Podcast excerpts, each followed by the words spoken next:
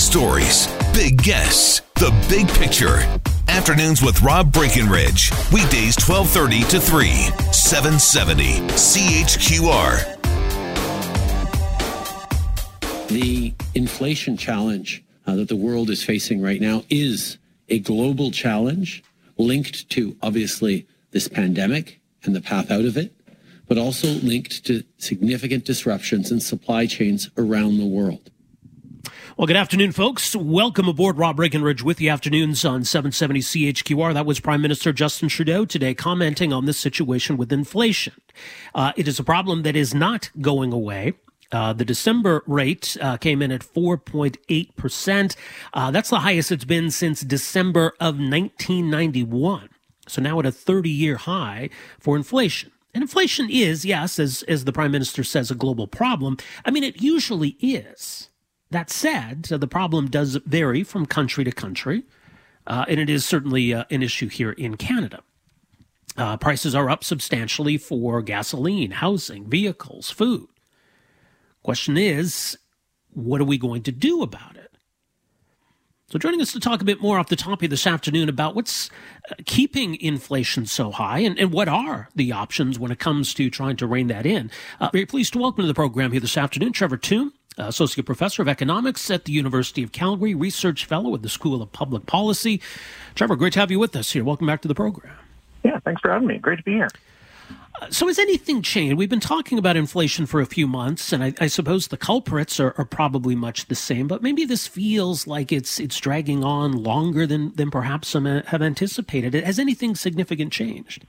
Well, we have seen inflation now kind of gradually and consistently increasing month after month through the latter half of of last year, but the underlying drivers of that has actually remained pretty consistent. And you mentioned one of those factors at the top, and that's gasoline. So um, world oil prices are high. That's leading to higher prices uh, at the pumps, both here and in countries around the world. And that's by far the biggest contributor to this increase in inflation. But the second one uh, that's not broadly recognized is Uh, what's called homeowners replacement cost. This is kind of StatsCan's way of estimating how much it costs us to maintain our homes as they kind of gradually wear out from one year to the next. And high home prices are driving what they measure that to be. And those two factors alone, that's basically the whole ballgame. It is, and I suppose you know we can we can look at the picture and say, well, if we take this out or we take that out, the inflation mm-hmm. rate would be lower. I mean, it is what it is. We we don't get to pick and choose, but it, it right, does help right. us understand what's what's going on here, doesn't it? Yeah, a- absolutely. And I'm not suggesting we uh, shouldn't care about that overall average change sure. in, in prices, certainly, and that, and that's going to hit different people in different ways. So if one commutes a lot, then this increase in gasoline matters a lot more uh, than someone who, say, takes transit or walks to work. And so everyone experienced it also in, in different ways. But these decompositions do matter because they uh, do reveal what the underlying drivers are and might shed light on what some of the policy options are. And I think in in terms of like Canadian policy, high gas prices, high home prices, there's very little actually that the federal government uh, can do about those things. I think zoning in Toronto and Vancouver are bigger drivers right. of home prices there than uh, than federal policy is.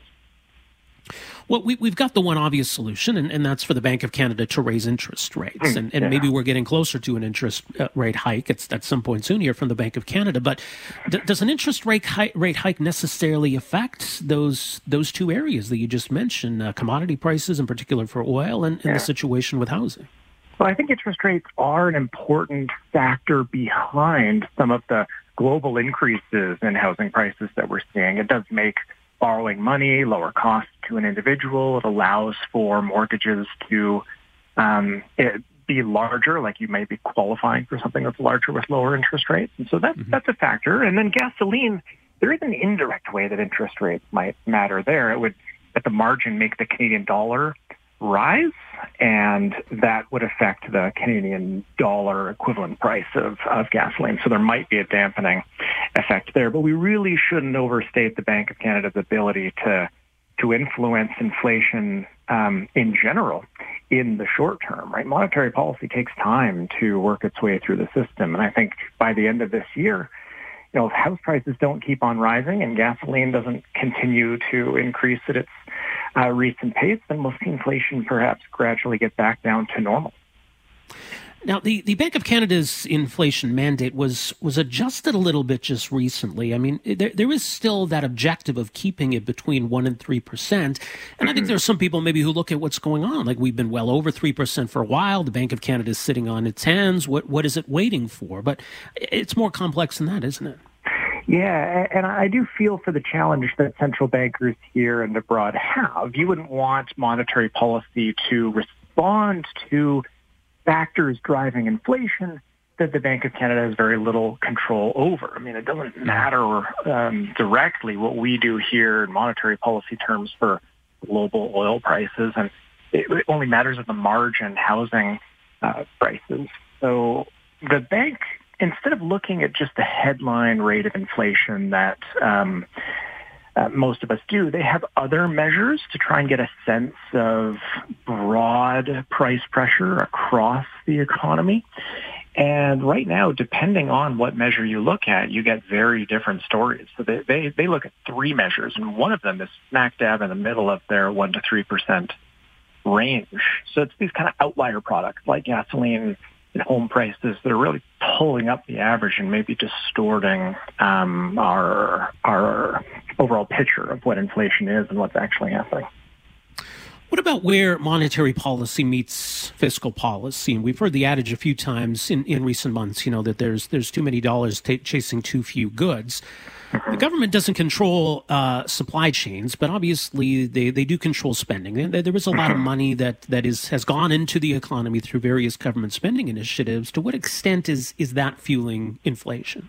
Yeah, so that, that also might matter, again, indirectly, because the big way in which federal spending has manifested itself is in these cash transfers to individuals through things like CERB and the various other um, individually targeted benefits and then the wage subsidy as well. So this has largely been just transferring cash from governments to individuals and businesses. And, and many of those individuals have spent that money. And so the uh, retail sales, for example, the amount of goods that we're actually purchasing is higher, far higher than prior to the pandemic. And so that might be a factor behind some of the supply chain challenges. We're just buying a lot of stuff and have really shifted away from services. And our ability to undertake that high level of, of spending is supported through those emergency federal measures. But it's not as though the government itself is buying a lot of stuff. It's really um, providing cash to people, and that's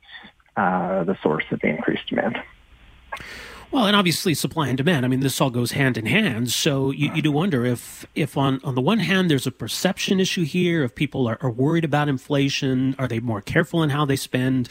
So are people going to rein in spending on their own? Is part of an interest rate hike perhaps meant to, you know, tampen, uh, tamper demand a little bit here? Where are we trying to get people to spend less? Is that part of this?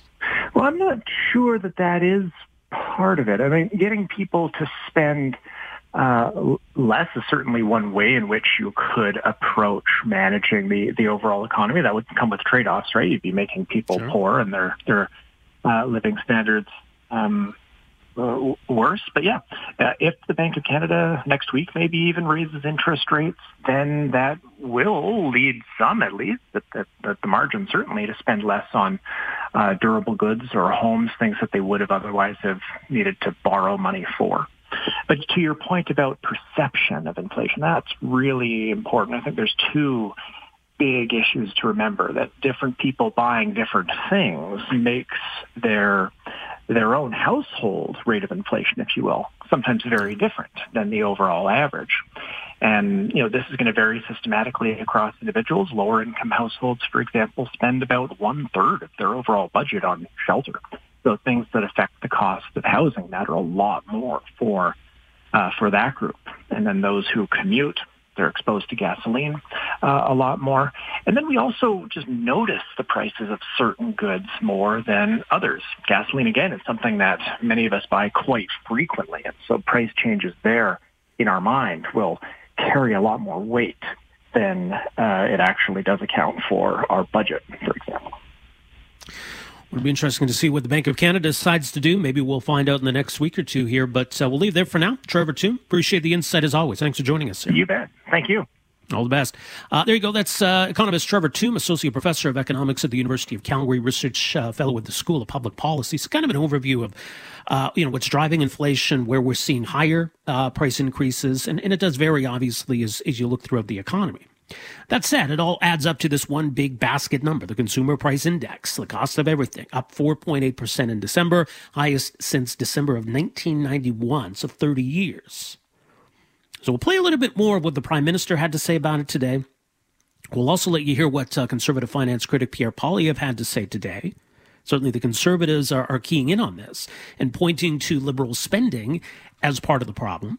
Uh, just as a footnote to all of that, by the way, the uh, parliamentary budget officer is out with a new report questioning whether the federal government still needs to spend tens of billions do- of dollars in planned stimulus. Uh, Yves Giroux, says the federal guardrails designed to guide spending decision appear to have been met, suggesting that any stimulus should be wound down before the fiscal year ends in March. Says the rationale for the planned stimulus of up to $100 billion no longer exists.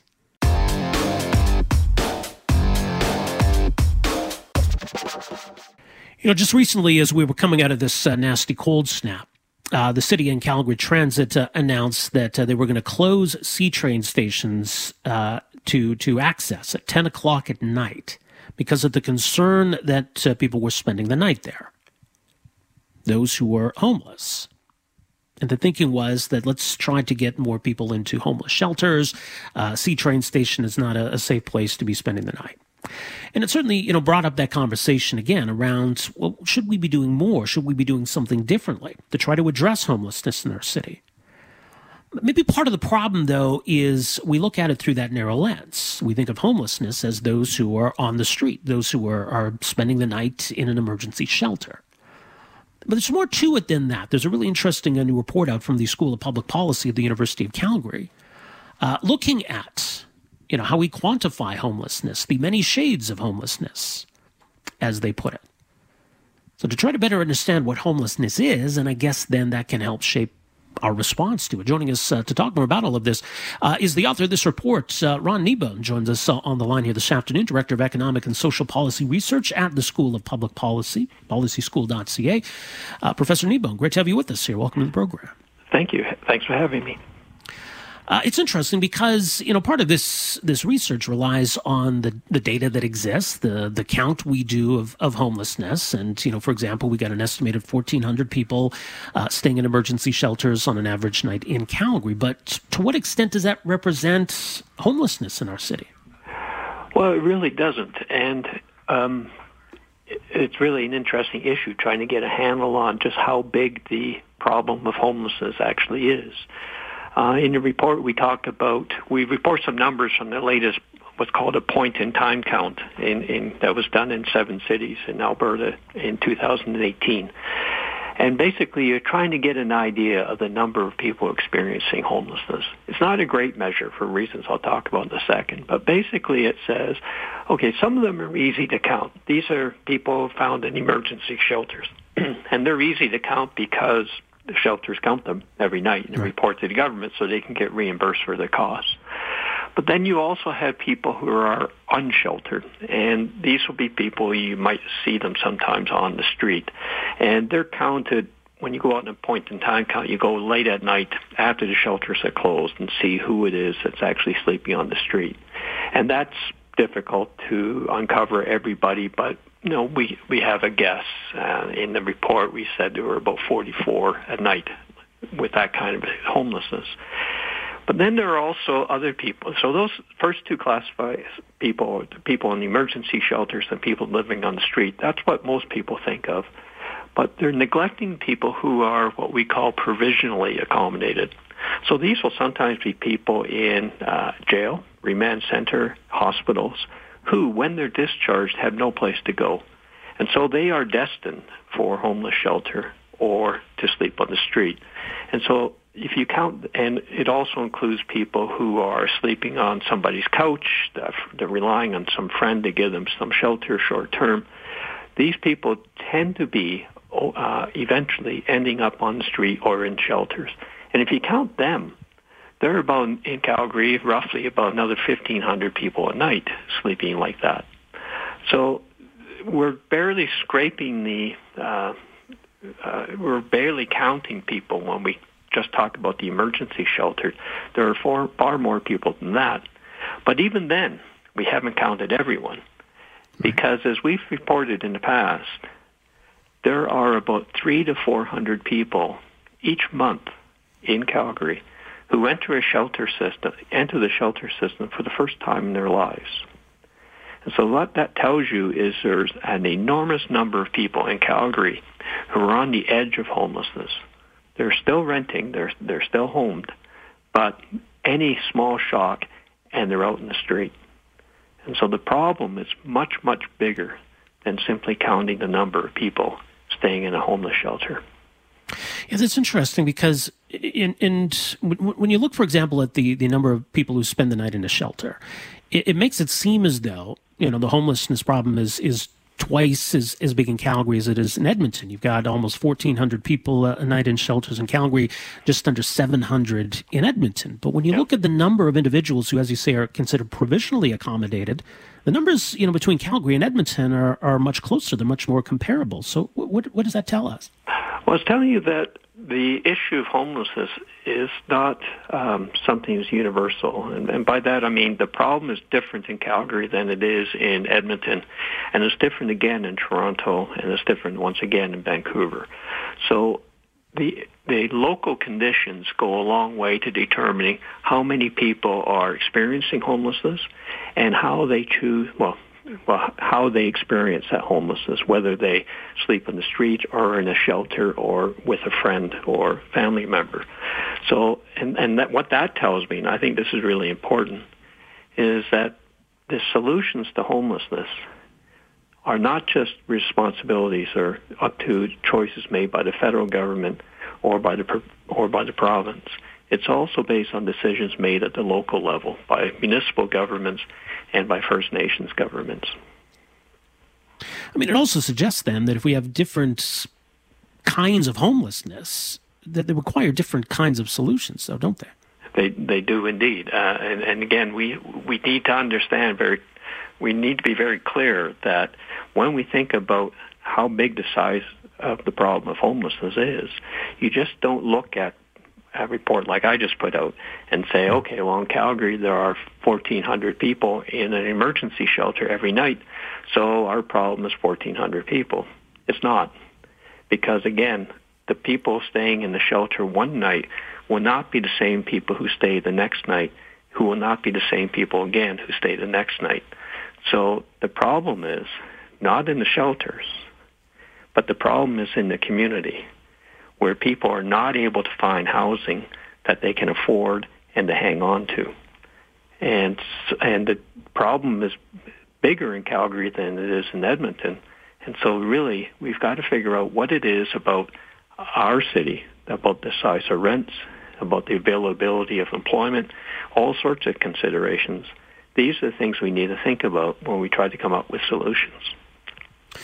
Right, because I mean, you know, shelters are not a solution in of themselves. I mean, you know, the, the fact that someone has a, a place to stay at night is is obviously something that's necessary. It's almost like a necessary safety net.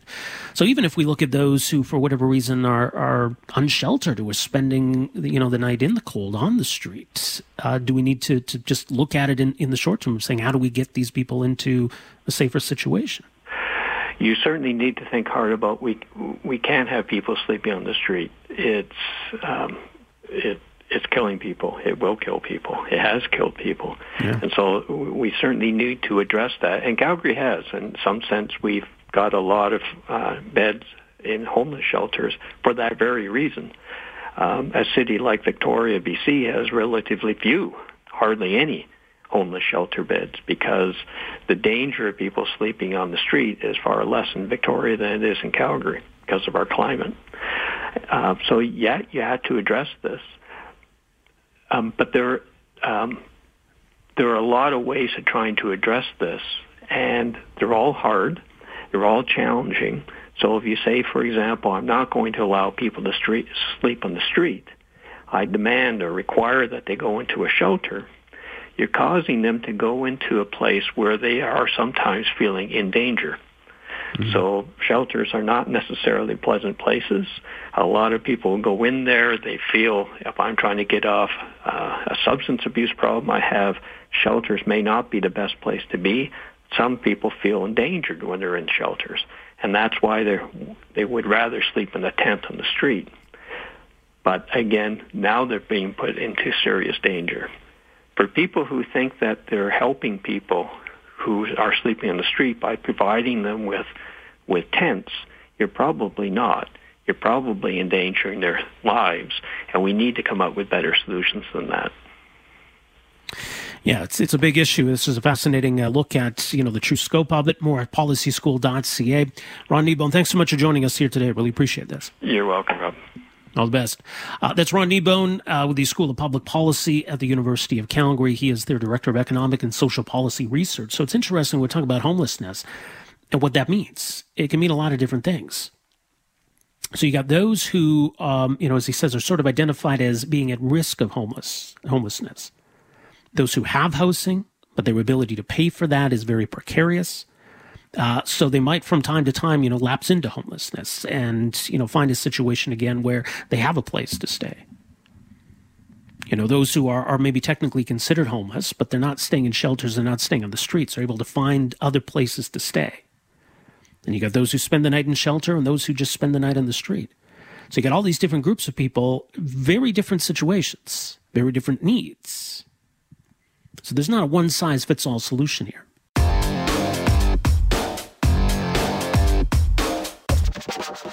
Want to begin in this hour, though, with the latest on the fascinating, bizarre, and disturbing murders of billionaires Barry and Honey Sherman. We just passed the five year anniversary of their deaths. It was December of 20, or the fourth anniversary, rather, of their deaths, December of 2017. Now, the two were found uh, dead in their home in a very bizarre manner. Initially, police thought it was a uh, murder suicide. They then said it was a stage targeted double murder. Now, Barry Sherman was one of Canada's richest men. He was the founder, was the chairman, the CEO of Apotex pharmaceutical company. Uh, the two were very known uh, philanthropists, uh, very involved in, in numerous charities, uh, and they seemed to have it all. It was certainly turmoil, I think, beneath the surface. In the business world, Barry Sherman was, was known as very feisty, combative. Had dealt with issues within his business. There had been issues within the family. And as such, as these murders have remained unsolved for more than four years, all kinds of theories have emerged. Now, just recently, police uh, identified uh, someone they believe is a suspect. Now, when I say identified, they released a video of somebody they think is a suspect, but they have no idea who it is. But there's some new police documents that have come to light that uh, shed some light on what may have happened here, what could have been a motivation for these murders, and also what police know about Barry Sherman, uh, perhaps some of the people he might have wronged, some people who might have some incentive or some motivation uh, to to get revenge on him.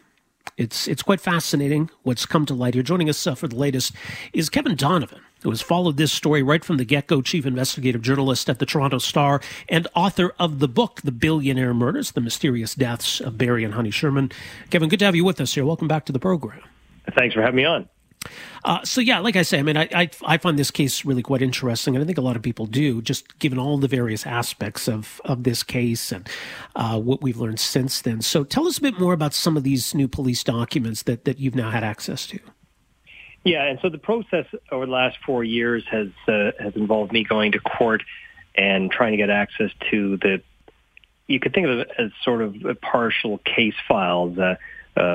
Where every time the police try and get a search warrant or production order, they have to file a bunch of documents in court, a witness statement, things like that. And uh, uh, the, the courts, uh, certainly after four years, uh, it's a little bit easier for me to get stuff unsealed. So, so what I've been learning over the last uh, month and a half is that uh, the police. Uh, uh, the walking man, the person you referenced there, the, the, the mysterious person who is seen uh, walking around the Sherman's area, a suspicious amount of time during the time the murders were committed. The police knew about that going back to within a month of, of the murders, and they didn't tell the public. In fact, it's only come out because of our uh, arguing for this information to be unsealed. So, so in, the last few weeks, I can see the parts of the documents that the police were filing with the police or with the courts way back in 2018, saying, "Here's this guy." Uh, we're trying to find out who he is, and it's only now in the last month that the police have asked the public for help. And, and what the police were hoping to do is to find at some point in the last four years some cell phone transmission that showed this person was in contact with somebody else in the area. That's a complete bust. That didn't work out. So now uh, the police are moving to a new phase of the investigation. They w- won't say what that is. I think they've got, they've zeroed in on several persons of interest. None of them are connected. They're all people that members of the Sherman family or associates or friends have said you should look at person X and person Y and person Z. And that's what the police are doing right now. I, I'm not going to say it's a cold case, but to me, it's pretty darn close. Yeah. Well, it's interesting. So, if, if there was an obvious financial motive here, like we should make it clear, there was never any evidence that anything was was stolen, either stolen from the home or or bank accounts or other assets that were stolen. So it's not like we can put point to something and say, you know, whoever killed the Shermans, they did it because they wanted this, so they were trying to get their hands on that. Uh, that's right. And in fact, uh, I'm glad you mentioned that because in a document that I was just unsealed a couple of days ago, it's clear that the police did look around the home, ask people who knew the home uh, to see if anything was missing, any jewelry, money, stuff like that.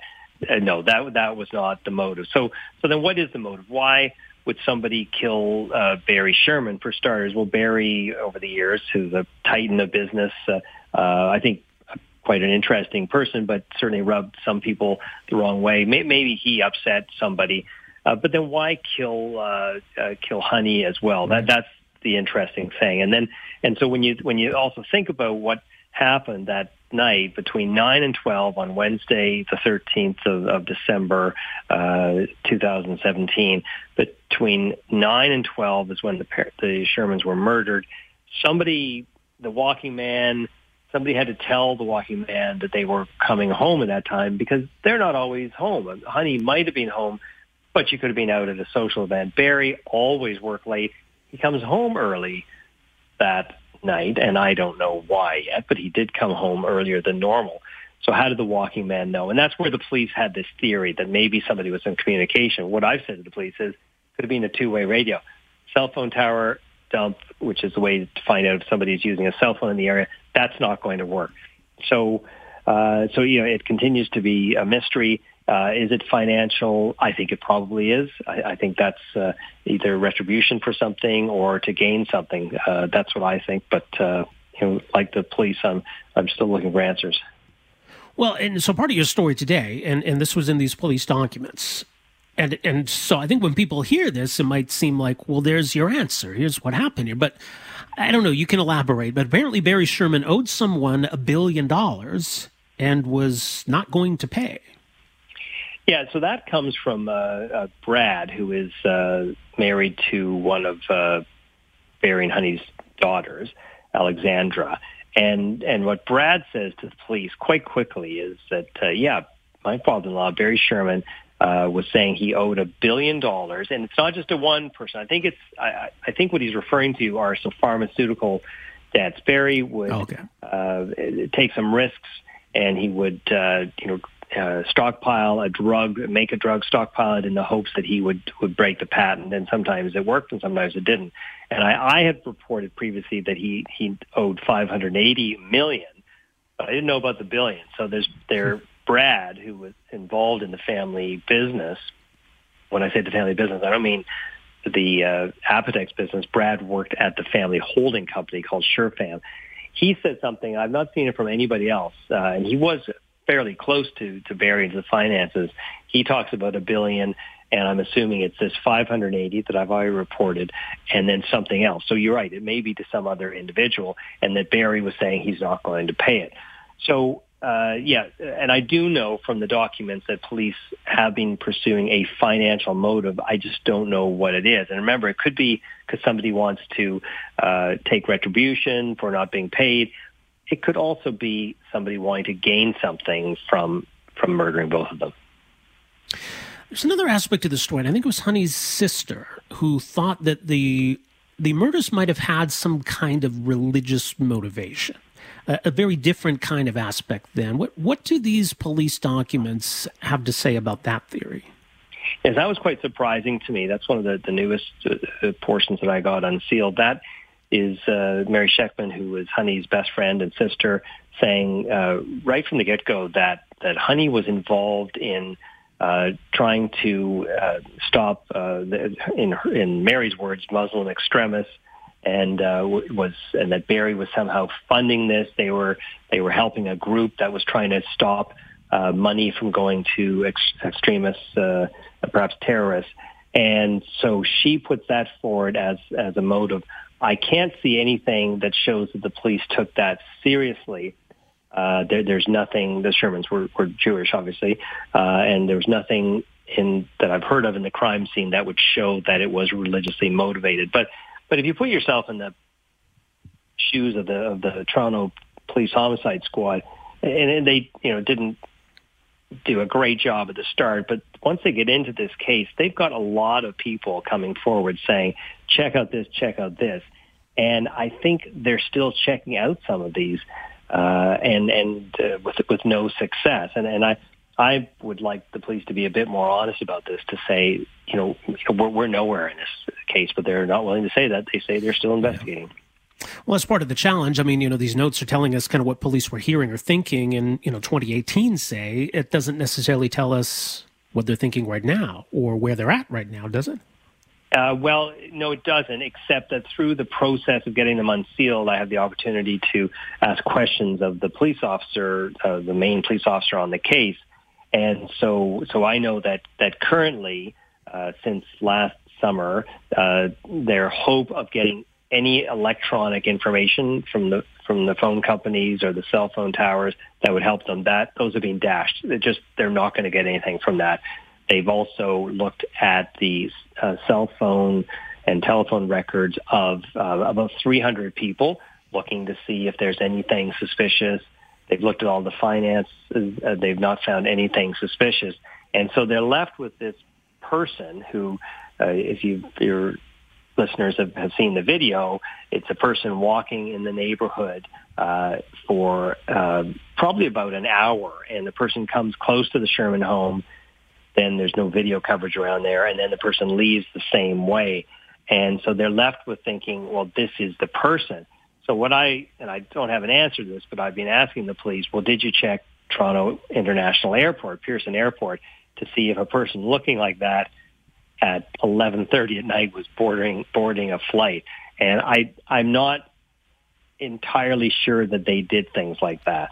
Um, but that's why I'm going through this process because there really is is no other way for the public to have confidence in a police force except for the media to go through this process to see how they did their job. And I'll tell you that, that some people might think, oh, it's it's wrong that, that the Star is, is doing this, but a very senior Toronto police officer said to me uh, uh, quite recently, uh, "Keep lighting a fire under us." Uh, quote: "We we need this."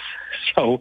Uh, yeah. I'm continuing on, and hopefully there'll be more revelations in the near future. Well, I, I think it's important, yeah, for the, for those reasons. But I mean, at the same time, in fairness, it's it's a, a difficult case. Like there's, you know, the, the the kind of forensic evidence you might rely on to solve a murder. I mean, there's there's none of that here. It doesn't seem like, and so even if they identify this person on the video, it still seems like this case is going to come down to somebody who knows something sharing that information. Yes, yes. So that that's that's what what they need, and and I'm assuming that the police have some people on, let's say, the inside who are passing on information. Uh, I don't know about that, um, but I, I do know that. Um, that they have they're in the process of another production order for something. They're trying to get some more information. They tried two international orders, uh, and so far nothing has come from those. That means they've gone to another country in the world and gotten permission to do basically a, um, a search warrant there. And I know from the first one they got nothing. The second one they're still waiting for those results.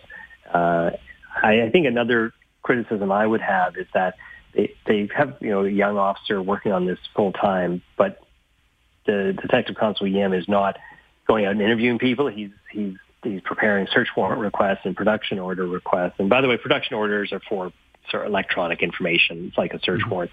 Uh, he's he's doing that. I think maybe it's time to bring a few more people into this and, and say let's have more of a full court press on this because um, it's getting to the point now after four years where where a lot of people are saying this is just not going to be solved. Well, the latest on all of this, uh, thestar.com, and uh, we mentioned the book, The Billionaire Murders. Kevin, appreciate making some time for us here today. Thanks for this. Thanks for having me on. All the best. Kevin Donovan, chief investigative journalist at the Toronto Star, thestar.com, his book, The Billionaire Murders, The Mysterious Deaths of Barry and Honey Sherman. Uh, and look, I mean, you know, their, their lives aren't more valuable than other lives that have been taken. It's obviously a very high profile crime, you know, given their status. Uh, Barry uh, Sherman, one of the, the richest men in Canada.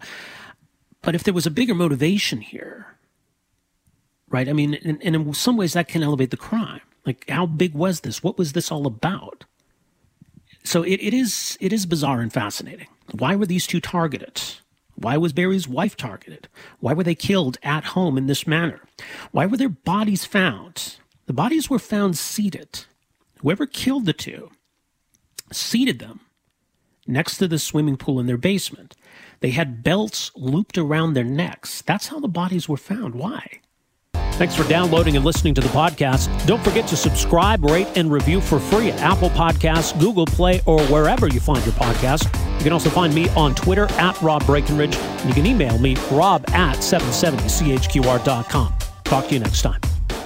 Afternoons with Rob Breckenridge, starting at 1230 on News Talk 770 Calgary.